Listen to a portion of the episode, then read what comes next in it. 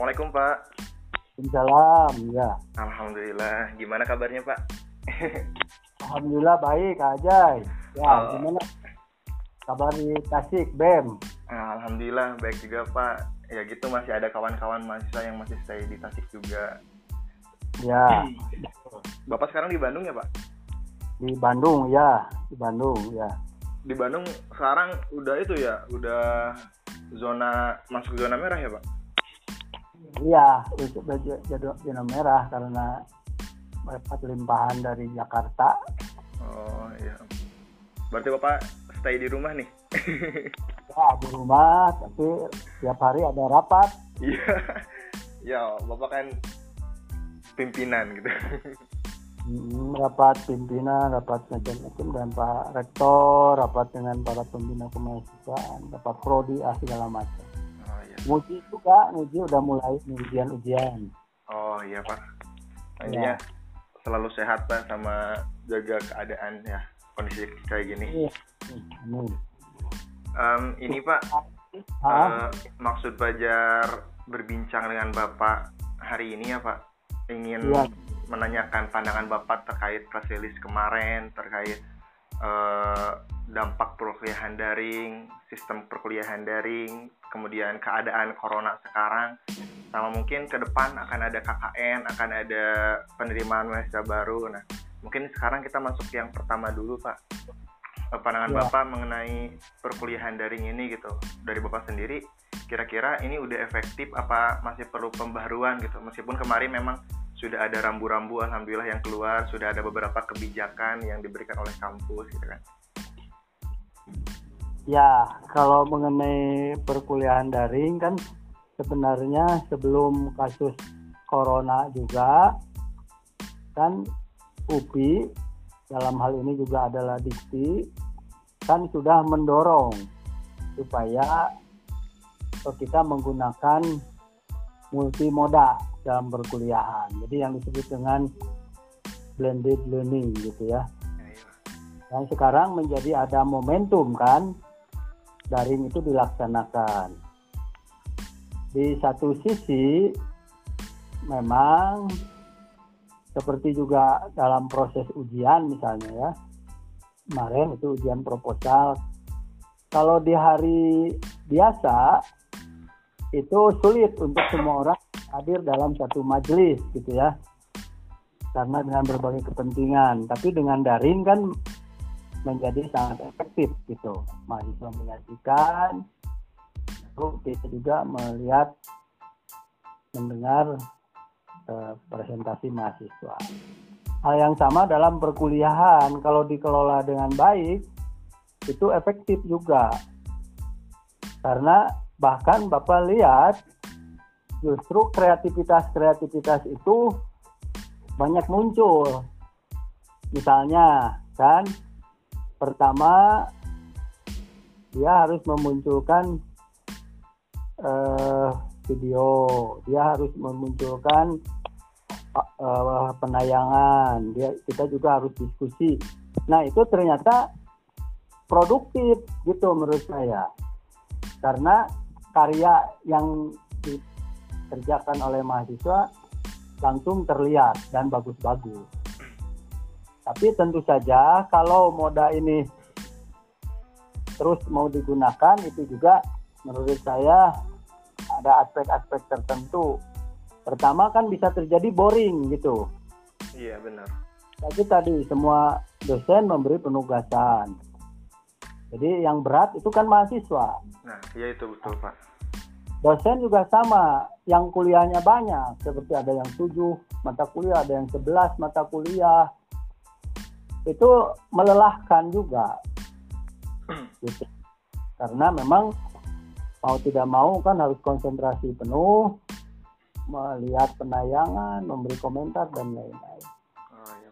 Jadi secara teknologi memang kita alhamdulillah kan bisa jadi yang dulu itu masih diwacanakan sekarang sudah terjadi dan tinggal jadi pilihan saja kalau menurut Bapak perkuliahan daring itu menjadi pilihan mana yang harus didaringkan kalau ke depan ya suasananya sudah berubah mana yang tidak ini Pak yang sering ditanyakan oleh mahasiswa gitu, memang ada sebagian dosen yang um, sudah melaksanakan kuliah daring ini sebagaimana mestinya. Namun di sisi lain banyak juga dosen yang menyampingkan hal tersebut gitu. Masih ada dosen yang memang hanya memberikan tugas saja tanpa ada kuliah tatap muka. Padahal sudah disediakan ya dalam rambu-rambu yang kemarin Fajar baca sudah ada uh, medianya baik itu lewat pada, lewat siap maupun lewat Zoom dan yang lain sebagainya. Tapi ada beberapa dosen yang belum uh, optimal Pak. Itu dari Bapak Iya. Iya, memang. Nah, ini kan variabilitas mungkin juga kepedulian dan kecakapan ya. Meskipun tidak salah misalnya memberi tugas gitu. Karena misalnya itu by product. Jadi sebenarnya dari sisi positifnya tidak semua eh, pertemuan harus daring. Ada yang bertugas. Kan itu juga bagus yeah. mahasiswa mengerjakan tugas. Tapi kalau dari perspektif tadi penggunaan multimoda, multimeter gitu, jadi seharusnya ya tidak boleh. Jadi kalaupun dipilih itu bukan karena alasan kecakapan penggunaan teknologi gitu atau keengganan. Karena dosen juga kan difasilitasi oleh universitas itu. Ya. Bayar gitu. Di untuk pulsanya sama dikasih seratus ribu juga pak iya kurang lebih segitu oh, ya. bahkan ada yang 200 gitu tapi aturannya segitu oh. kemarin alhamdulillah sih pak mahasiswa agak ter uh, teringankan dengan adanya edaran dan bantuan dari kampus oh, iya. yang seratus ribu. oh iya benar apakah semua udah ini waktu rapim kemarin yang daya serapnya baru 50 persen? Kan semua ada 32 ribu yang aktif baru memanfaatkan sekitar 16 ribuan. Untuk apa pak? Ya yang memanfaatkan dana bantuan ini oh. harusnya nyetorkan rekening gitu untuk segera di seperti di pokok surat. Oh ya diperbaiki di itu ya di siap. Iya, jadi mahasiswa me mengirimkan rekeningnya untuk dikirim gitu. Oh iya, itu Pak kemarin masih ada permasalahan dan gangguan mengenai rekening ya. Tadi baru dapat uh, informasi bahwa ada perubahan yang anak bidik misi Pak.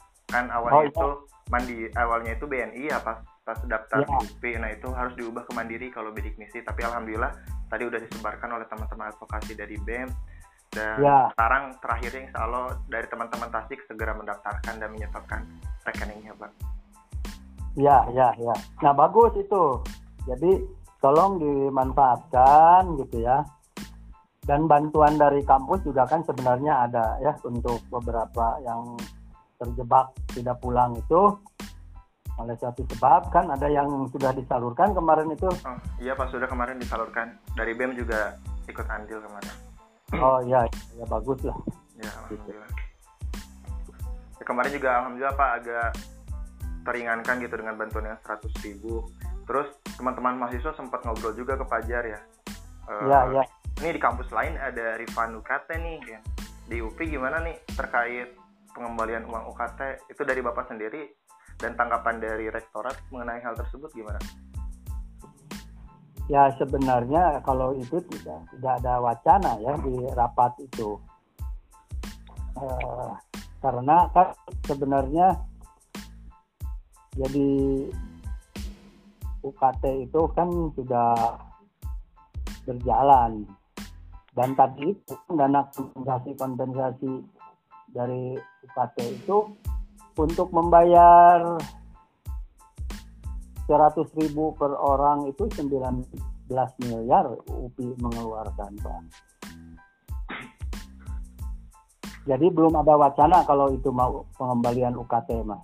Oh, iya. Yang ada itu kan seperti misalnya katakan di tempat lain kalau misalnya sampai terjadi perpanjangan itu tidak membayar lagi gitu. Hmm, iya pak. Nah itu kalau menyangkut daring saya kira Cukup, ya. sebenarnya ya? ini me merangsang kreativitas lah buat dosen maupun buat mahasiswa ya untuk memanfaatkan teknologi gitu. Iya pak. Kemarin sempat juga mahasiswa tingkat akhir eh, berkicau mengenai bagaimana nasibnya, tapi alhamdulillah sudah dipertegas melalui rambu-rambu gitu pak. Nah ini iya. kan sementara kita sampai 29 Mei ya Pak. Kemarin sempat ada hoax uh, sampai Agustus kita daring. Waduh ini gimana gitu kan? Ada perubahan lagi dong gitu. Ya itu mah hanya kalau-kalau gitu. Tapi kan polisinya tetap sesuai dengan kalender akademik gitu. Oh, siapa? Ya. Ini Pak terkait kuliah kerja nyata nih Pak. Kebetulan angkatan 17 sekarang kan memang sudah masuk uh, akan melaksanakan KKN. Ini ya. dari Bapak sendiri gimana Pak kebijakannya? Ya, nah waktu kami para direktur dan wadir itu rapat, memang KKN termasuk yang dibahas. Dan kemudian waktu itu juga kebetulan kan langsung dipimpin Pak Rektor. Kita juga mewacanakan tentang KKN jadi betul, untung Bapak kan sudah ngobrol juga dengan Fajar ya. Iya Pak kemarin ya. Eh, KKN itu nanti akan bersifat individual dan dilaksanakan di tempat masing-masing. LPPM sedang menyiapkan juklak dan juknisnya. Bagaimana pelaksanaan KKN tersebut yang pada intinya kan KKN itu diperuntukkan untuk membantu masyarakat ya terlibat dalam uh, membantu memecahkan masalah-masalah. Nah ini juga bisa saja KKN-nya mahasiswa terlibat ya masing-masing ikut dalam sukarelawan atau misalnya kalau dari sisi kita bagus kalau juga membuat karya-karya. Bahkan waktu itu Pak PR4 mengatakan bahwa kalaupun sekarang itu mahasiswa melakukan aktivitas dan tercatat ada data-data aktivitas yang berkaitan dengan bagaimana keterlibatan mahasiswa di masyarakat, bisa saja nanti dicatatkan sebagai aktivitas KKN gitu yang nanti diakumulasikan dengan kegiatan-kegiatan lain sehingga cukup memenuhi uh, beban tugas uh, sesuai dengan target KKN gitu. Paling Jadi, uh, lebih fleksibel sekarang itu lebih fleksibel. Lebih fleksibel, lebih simpel. lebih simpel. Yang penting kan tadi uh, mahasiswa memenuhi kriteria seperti yang dituntut oleh program KKN itu. Siapa? Jadi, aja. Nah, dalam kaitan dengan ujian ya, ternyata kemarin ujian dengan cara daring itu efektif. Misalnya ujian proposal atau bimbingan. Itu bagus itu. Jadi harus dilakukan saja. Bimbingan kalau yang sudah bimbingan gitu ya Nah, bahkan sudah disepakati untuk ujian doktor sekalipun itu online gitu. Jadi sebenarnya secara regulasi pikirannya sama. Jadi tidak ada hal jadi yang yang harus dipentingkan itu bagaimana mahasiswa tidak dirugikan. Itu aja prinsipnya. Berarti UTS sama UAS pun daring ya, Pak? Ya, UTS dan UAS bisa daring gitu. Oke Pak. Hmm, paling itu Pak nanti kita tunggu minta itunya Pak untuk surat edarannya biar lebih kalau jelas lagi ke mahasiswa. Ya, kalau KKN sedang disiapkan oleh ketua LPPN dan nanti juga oleh universitas termasuk eh, kami di lapangan juga uh, menunggu surat resmi dari universitas yang menjadi eh, pijakan hukum bagi semua gitu. Oh iya Pak, Alhamdulillah. Terima kasih banyak ya Pak. Ya, ya, ya, ya, maaf ya. Bapak, Ya, ya. mungkin sementara untuk diskusi atau bincang kita kali ini bisa dicukupkan. Eh, mohon maaf juga dan banyak terima kasih para Bapak udah menyempatkan dan meluangkan waktunya. Mungkin Fajar yang sering eh, berbicara ke Bapak yang menuntut ke Bapak karena memang posisi Fajar di sini yang menuntut eh, untuk terjadi hal demikian gitu. Nah, mungkin Ya, sebaliknya Bapak juga ini terima kasih di sela-sela situasi seperti ini BEM dalam hal ini Apajar tidak kehilangan tanggung jawabnya untuk selalu mengambil posisi menyuarakan suara dari kawan-kawan. iya baik Pak. Bagus saya kira ini harus terus dilakukan dan kita tetap memelihara semangat dan juga menjaga kesehatan ya. Siap Pak. Tetap alat- koordinasi ya Pak. ada yang sakit ya. Ya, salam buat semua kawan-kawan ya. Iya Pak. Ini Pak Ya. untuk penutup mungkin ada eh, saran buat pesan atau saran buat mahasiswa terutama ucapan selamat datang bagi mahasiswa baru jalur senam PTN Pak. Oh ya. Nah, eh, ini dari Bapak pertama kan untuk para mahasiswa yang sedang distancing sosial ini supaya betul-betul eh, memenuhi eh, imbauan pemerintah untuk tidak melakukan hal-hal yang akan merugikan diri kita. Dengan berdiam diri di rumah dan tetap produktif, saya kira kita sudah berbuat kuat. Dan alhamdulillah ini kita juga momentum penerimaan mahasiswa baru kan tahap pertama SNPTN sudah dilaksanakan, pengumuman sudah diberikan. Dan itu semua prodi di UPI Tasik sudah memenuhi kuota untuk persentase SNPTN. Tinggal sekarang kita akan masuk ke SBMPTN dan UM atau SM. Nah, saya kira kepada para mahasiswa baru selamat bergabung dengan UPI kampus Tasik. Saya kira gitu ya. Ya Pak. Terima kasih Pak. Eh, tetap jaga kondisi. Semoga Bapak selalu baik. Dan terima kasih atas waktunya. Mungkin Fajar cukupkan. Assalamualaikum warahmatullahi wabarakatuh. Waalaikumsalam warahmatullahi wabarakatuh.